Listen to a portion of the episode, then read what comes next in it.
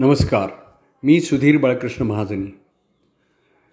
परीक्षित राजाची कथा आपण ऐकत आहोत आणि त्याच्या दुसऱ्या भागामध्ये आपण असं पाहिलं की परीक्षित राजांनी शुकमुनींना पाचारण केलं आणि त्यांना सांगितलं की माझा मृत्यू सात दिवसावर येऊन ठेपलेला आहे आणि या सात दिवसामध्ये मला तुम्ही असं काहीतरी ऐकवा की ज्याच्यामुळे माझ्या जीवनाचा उद्धार होईल आणि माझं कल्याण होईल.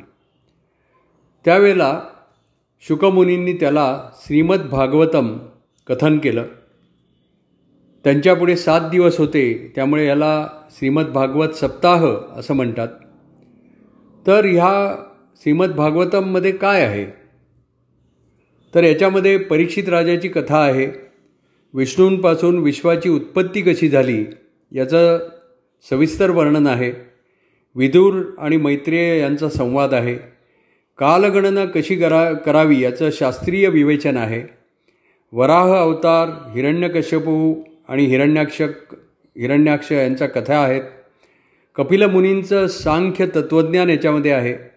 शतरूपा आणि मनू यांच्या यांची गोष्ट आहे. ध्रुव बाळाची कथा आहे. भरतवंशाचं या ठिकाणी वर्णन आहे.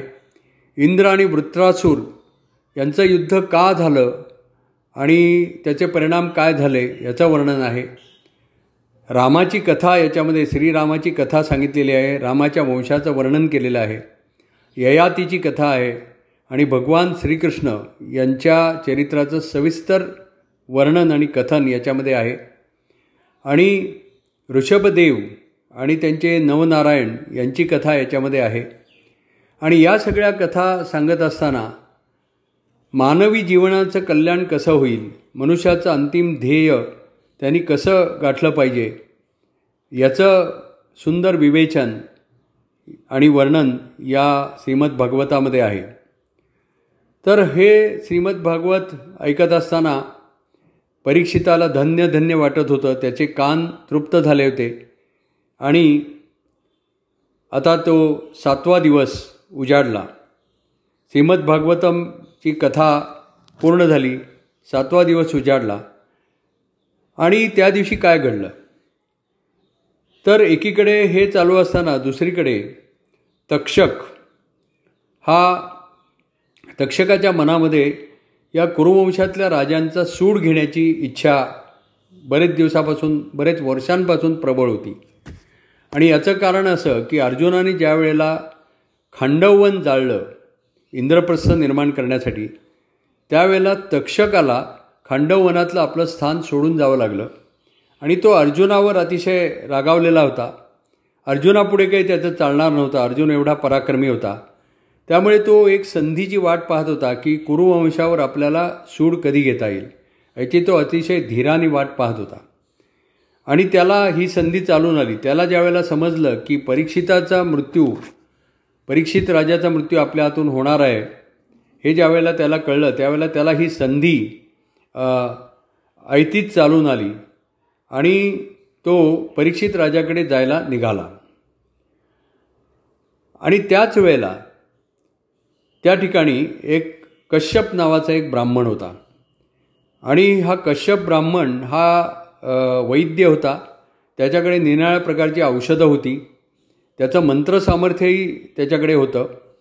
आणि त्याच्याकडे एक औषध असं होतं की कुठल्याही सर्पाचं कितीही जहाल विष असो त्या विषापासून त्याचं औषध त्या रुग्णाला बरं करू शकेल अशा प्रकारचं औषध त्याच्याकडे होतं.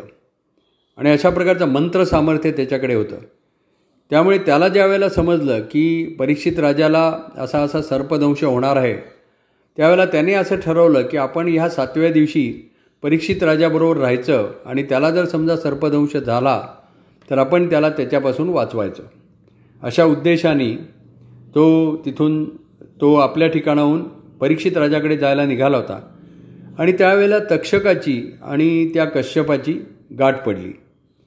आणि दोघं सहप्रवासी होते. दोघं दोघांची एकमेकाशी मैत्री झाली. आणि दोघांना दोघांनी उद्देश विचारला की आपण परीक्षित राजाकडे कशासाठी चाललो आहे आणि ज्यावेळेला तक्षकाला हे समजलं की हा कश्यप याच्याकडे असं औषध आहे आणि तो सर्पदंशापासून परीक्षित राजाला वाचवू शकेल तर त्यांनी त्याची परीक्षा घ्यायची ठरवली की खरोखर याच्या औषधामध्ये असं सामर्थ्य आहे का? म्हणून तो त्याला म्हणाला की पहा समोर हा वटवृक्ष दिसतो आहे त्या व्रत वटवृक्षाला मी दंश करतो. आणि तो भस्मसात होऊन जाईल. माझ्या विषाच्या दाहाने तो मरून जाईल. त्याला तू जर जिवंत करून दाखवलंस तर तू खरा. म्हणून मग त्या कश्यपानी पण ते आव्हान स्वीकारलं आणि तक्षकाने त्या वृक्षाला दंश केला. दंश केल्यानंतर तो जे भयंकर जे विष होतं तक्षकाचं त्या विषामुळे एक दाह असा निर्माण झाला की त्याच्यामुळे तो वटवृक्ष उभ्या उभ्या असा भस्मसात झाला. त्याची राख जमिनीवर पडली. आणि मग त्या ठिकाणी तो कश्यप ब्राह्मण तिथे गेला वृक्षाच्या जवळ गेला. त्यांनी मंत्र म्हटला आणि आपल्या कमंडलूतलं पाणी त्या वृक्षाच्या राखेवर शिंपडलं. त्याबरोबर हा हा म्हणता त्या वृक्षाला पालवी फुटली आणि पाहता पाहता तो वृक्ष जसा होता तसा समोर उभा राहिला. त्याबरोबर तक्षकाला आश्चर्य वाटलं आणि त्यांनी त्याला नमस्कार केला की तू धन्य आहेस खरोखर तुझ्याकडे अशी असं औषध आहे. माझी खात्री पटली. पण आता मला हे सांग की तू तुझा मूळ उद्देश काय आहे? परीक्षिताला जिवंत करणं हा उद्देश आहे का दुसरा काही उद्देश घेऊन तू पक्ष परीक्षिताकडे चालला आहेस तेव्हा तो कश्यप ब्राह्मण म्हणाला की मी परीक्षिताचे प्राण वाचवून त्याच्याकडनं भरपूर धन घेणार आहे. आणि ती ही एक संधी मला जी मिळती आहे त्याचा मी उपयोग करणार आहे. त्यावेळेला परी परी तो तक्षक त्या कश्यप ब्राह्मणाला असं म्हणाला की पहा परीक्षिताचा मृत्यू हा आध्यात्मिक मृत्यू आहे आणि तो माझ्या हातून होणार आहे हे भविष्य आहे. तू फार तर तुझं तुझं योग सामर्थ्य त्याचा उपयोग करून तू पहा आणि तुलाही हे लक्षात येईल की परीक्षिताचा मृत्यू अटळ आहे. आणि जर समजा अशा स्थितीमध्ये तू जर समजा परीक्षिताला वाचवू शकला नाहीस याच्यामुळे तर तुझी दुष्कीर्ती होईल. मोठ्या प्रमाणावर तुझी दुष्कीर्ती होईल. धन तर तुला मिळणारच नाही पण तुझी आहे जी कीर्ती ती पण नाहीशी होईल. म्हणून याचा तू विचार कर. त्यावेळेला त्या कश्यपाने आपलं ध्यान लावलं आणि त्याच्या योगसामर्थ्याने असं लक्षात आलं की परीक्षिताचा मृत्यू हा आध्यात्मिक मृत्यू आहे. त्याच्यापासून त्याला कोणीही वाचू शकणार नाही. तर त्याच्या हे लक्षात आलं आणि त्याला तक्षक म्हणाला की मी तुला ते धन देतो. मी तुला त्याच्यापेक्षा जास्त धन देतो. आणि तू हे धन माझ्यापासून घेऊन तू परत जा आणि मला माझा कार्यभाग उरकू दे. आणि त्याप्रमाणे त्या कश्यपाने तक्षकाकडनं भरपूर धन घेतलं आणि तो परत गेला. तक्षक पुढे निघाला. आणि तक्षकाने काय केलं की काही जे त्याच्या आज्ञेतले जे सर्प होते त्यांना त्यांनी मनुष्यरूप दिलं आणि त्यां आणि त्यांच्याजवळ काही फळं फळं विकायला दिली. आणि त्यातल्या एका फळामध्ये तो तक्षक अळीच्या रूपामध्ये शिरून बसला. आणि ज्यावेळेला हे फळं विकणारे ज्यावेळेला परीक्षित राजापर्यंत पोचले परीक्षित राजाला शंकाही आली नाही. तो सर्पाची वाट पाहत होता की कोणी सर्प येतो आहे का? पण त्यांनी त्याला ते काही तसं दिसलं नाही आणि त्याला हे फळं विकणारे दिसले त्यांनी काही फळं विकत घेतली. आणि त्यातल्या एका फळामध्ये म्हणजे एका बोरामध्ये हा तक्षक अळीच्या स्वरूपामध्ये होता. आणि ज्या वेळेला परीक्षित राजांनी ते फळ खायला म्हणून घेतलं त्यावेळेला तो तक्षक अळीच्या स्वरूपातला एकदम तिथे प्रगट झाला आणि त्यांनी परीक्षित राजाला दंश केला. त्या भयंकर विषाने तो परीक्षित राजा तत्काळ मृत्यू पावला आणि त्याचं महान जीवन तिथेच संपलं. त्याच वेळेला तक्षकाची जी इच्छा होती की कुरुवंशावर सूड उगवण्याची ती पण पूर्ण झाली आणि तक्षक तिथून निघून गेला.